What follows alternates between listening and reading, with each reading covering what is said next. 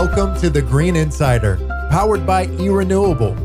Each and every podcast, hosts Mike Niemer and Greg Frank will bring you energy experts to help you better understand the renewable and sustainability space. Education is important to us because it's important to you, the listener. Now, here's Mike Niemer and Greg Frank. It is another edition of the Green Insider powered by eRenewable.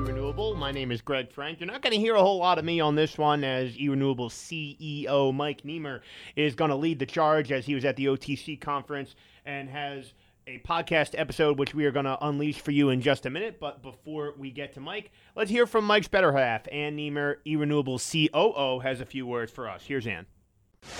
Ann Niemer here, COO of eRenewable. We know today whether you're a public company, private equity, or privately held company, ESG and sustainability are important to your company. At eRenewable, we can help you achieve some of those goals. If you have any questions or need any assistance with regards to reaching your sustainability goals, please visit us at erenewable.com to learn more. As always, thank you for listening to the Green Insider, powered by eRenewable. Welcome to the Green Insider podcast, powered by eRenewable. I'm here this week at the OTC conference here in Houston, Texas. And wow, what a crowd. Uh, you can see the crowd wanting to come back from the pandemic, and they're expecting 25 to 30,000 people here today. But before we get into uh, our podcast with our guest, let me uh, first give a big shout out to the um, OTC, the Offshore Technology Conference, for le- allowing us to be here. And I want to thank a special thanks goes out to the OGN guys and Mark LaCure and his team for allowing us to share the booth with them. And special, special thanks goes out to Fifth Ring for sponsoring this booth. So, with all that said, let's get into the show. My guest today is Dan Cliff from Greentown Labs. Dan, welcome to the Green Insider. Thank you so much for having me, Mike. Well, I'll tell you what, uh, is this your first podcast or have you done one before? This is my first podcast, yeah. Well, rookies are not uncommon. Probably half of our guests have been rookies, so we'll take it easy on you. So, anyway, well, welcome. And uh, before we get into what you do at Greentown Labs, let's first give the listeners a little history about yourself. Absolutely, yeah. So uh, this is my, I'm coming up on about a year and a half with Greentown Labs here. I actually uh, initially started with them as an intern from their Boston location, and I was working under the the great Juliana Garaizar, who uh, was heading our launch here in Houston. I helped support her with the fundraise of that. And uh, after my time there in Boston, I moved down here in August of uh, last year. And so this is my first year in Houston, first year at uh, OTC, and I'm loving it so far. Well, that's great. You know, um, when uh, Juliana opened Greentown Labs uh, two years ago, I believe this month, I think. Um, you know, we had her on the show, so she's an alum and we had four or five of the other uh, startup technology companies you had within Greentown Lab also as guests on our show. So they've been very successful, and our original listeners are familiar with Greentown Labs because of that. But for those that are new followers since they were all last on, why don't you give the listeners an update about what goes on in Greentown Labs? Absolutely, yeah. So, Greentown Labs is a community of climate tech entrepreneurs. So, that's climate technology startups that are one way or another seeking to tackle climate change and global greenhouse gas emissions through their business operations.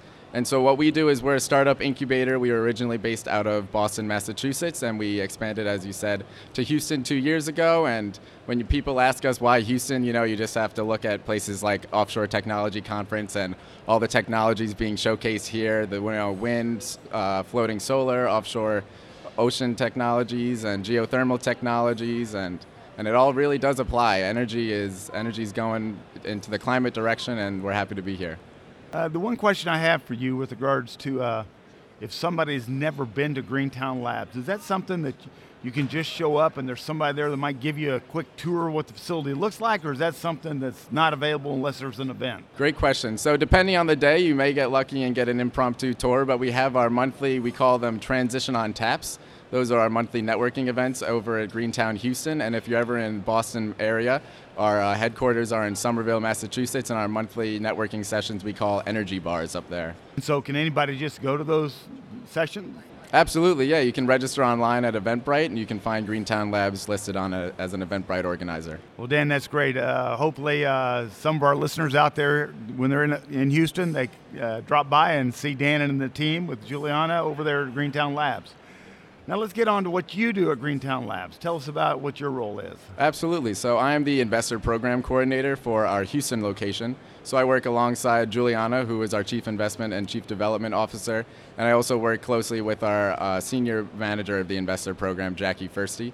So what we do for the investor program for our startups is you know, a lot of these startups, they're, they're lean, they need access to capital, and so we have a vast array of uh, investors, venture capital investors in our network, from our corporate partners and their corporate venture arms to independent firms that are looking to finance the energy transition. Since Greentown Labs has access to that to capital, how does a startup tech company, for example, have access to that money? During the application process, we do make sure that our startups have raised a little bit of institutional uh, capital before they join us so that it enables them to have the necessary runway to uh, pay for their rent at Greentown Labs. We're happy to say that as a nonprofit entity, we don't take equity in our startups, which is pretty unique for other startup incubators and accelerators. And so we make sure that they have the necessary runway, the necessary uh, capital to pay for their rent and pay for at least a, around a year left of. Uh, of money to spend. And so once they get added to our network, we're happy to help them connect with investors through requested introductions, uh, we have weekly office hours with investors in our network, and we have several of these private networking sessions as well. We actually have uh, one coming up, our building sector pitch day, which is uh, showcasing all of the startups in our building sector. And we like to open that up to private investor networking sessions beforehand so that they can get a special access to the startups before the rest. So, Dan, when a uh, startup wants to join Greentown Labs, if I remember from the tour I took over there, there's a way that they can rent a desk inside that one room where all the uh, entrepreneurs sit right beside each other in, a, in, an open pit, so to speak. Okay, so that's one way. Then I remember another way where you actually had a lab where they could rent space and actually build the product on site. So, other than those two ways, is there any other way to do it? Those are the two ways to do it. Everyone needs at least a, a, single desk to get started with their membership. Around 70 to 75% of our companies across both locations usually just have the office space, and the other 25 to 30% do have the prototyping lab space, as we call it, where they're prototyping their uh, climate hardware technologies right in front of you. You know, it's really a magical place to be. You know, you, you walk through in Boston and and we've got a six month wait list on the lab. It's so popular up there and in such high demand. And you get to walk through on a tour and really watch things being invented before your very eyes. Now, do I remember right? Uh, in Boston, you guys have three buildings now, not just one. Is that correct? Yeah, we have uh, 28 Dane Street, which was our, our first location outside of Boston. Uh, we expanded to Somerville after we uh, got a pretty sweet economic incentive package from their mayor there. We were initially founded in East Boston.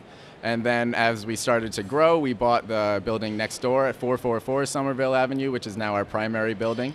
And one of our members, Forge, uh, I'm sorry, one of our members, Form Energy, which is now one of our uh, largest members and one of the first Greentown unicorns, I'm happy to say. Uh, they liked being around the Greentown network so much that they bought the building next door so they could have their offices close by. Well, you said something interesting there. You called them your first unicorn. Yeah. Tell the listeners unfamiliar with that what that means. Absolutely. So, a unicorn is a startup tech uh, company that has been valued at over a billion dollars. So now that was with a B. That's with a B, one billion dollars. And so, as they fundraise, uh, I believe Form fundraise a couple hundred million dollars in their series, Series D or Series E. A series is uh, referring to what round they go in, and so the first round of capital is referred to usually as a seed round and then as it uh, as it progresses, it goes Series A, Series B, Series C in alphabetical order. Some like to make it more complicated with Series A1, B2, stuff like that. But Form was able to raise a couple hundred million dollars in one of their series rounds, and was valued at over a billion dollars. Yeah. Wow. Um, when we go back to the part where you talked about 75, 70, 75% of your members just rent the desk first. How simple is that? How much is that? So the desk starts at around 400 to 450 a month, depending on the location, or Boston or Houston. And once you get that desk, you get access to a lot of our resources. We have, you know, the physical resources of the lab are one thing, but so many uh, startups just need access to the capital, like our investor program, which I help with, or our partnership, uh, partners. We have an extensive partner wall that many can see when they come into either location of all of our corporate partners that we're very happy to work with. They help to subsidize member rents. Some of them also help to provide in-kind services to partners such as MathWorks. Uh, we got a really sweet Stanley Black & Decker tool shop that we just set up in Houston. Uh, a really awesome Keysight Electronics lab that we're happy that Keysight donated that got them on the wall. And so there's a lot of ways that startups engage with our network and a lot of ways that we leverage our network in, to benefit our startups. Well, it doesn't get much simpler than that. I mean, uh, people, if you're interested in uh, having a start or you have a startup tech company, check out Greentown Labs. Maybe they could be of assistance in you and your growth plans, right? Definitely. You can apply online, and, and we're always happy to reach out. And if you're not a stage fit now, then we have accelerator programs that we can point you to to go through and then come back. Okay. Well, what do you see uh, for the balance of 2023? Where do you see all of it going? What do you guys have planned? Well, in 2023, we're still looking to expand our, our Houston startup membership. We're uh, currently at around 70 startup members in Houston. Uh, after uh, the two year mark, uh, that took Boston about six or seven years to get to that number of startups. So I think that really speaks to just how ready Houston was when we came here. And we're really excited to see what else comes out of the woodworks as we're, as we're here and expand our network in Texas. That doesn't surprise me that in Houston you had a, a quicker growth than you did in Boston because if I remember the story right, when they looked to expand out of the Boston area, their most requests came from the city of Houston, and that's how we got the first one. Do I remember that story correct? Absolutely, yeah. And so actually, it's a really it's a really great story. It all started with uh, a kind of trifecta of, of, Rice Management Company, who is our landlords, and they're working on what's called the Ion District uh, down in South Midtown.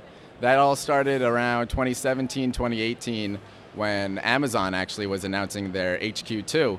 They had a short list of about 20 cities that they were considering to expand to, and Houston wasn't even on the top 20. And so that rubbed the mayor the wrong way. He got together with, with the other thought leaders in Houston and they put together what eventually became the plans for the Ion District. Shout out the Ion over at uh, 4201 Main Street in South Midtown. They're our neighbors. They uh, share a landlord with us, a Rice Management Company, and they also have some great startup accelerators and startup uh, venture investors as well based out of there. We work closely with them. Yeah, the Ion lately has uh, opened up several restaurants inside there now, so you guys have more places to go eat. Yeah, definitely. They just opened the Lymbar over there. We had a team lunch there. It's really a great place to network, great place to meet investors.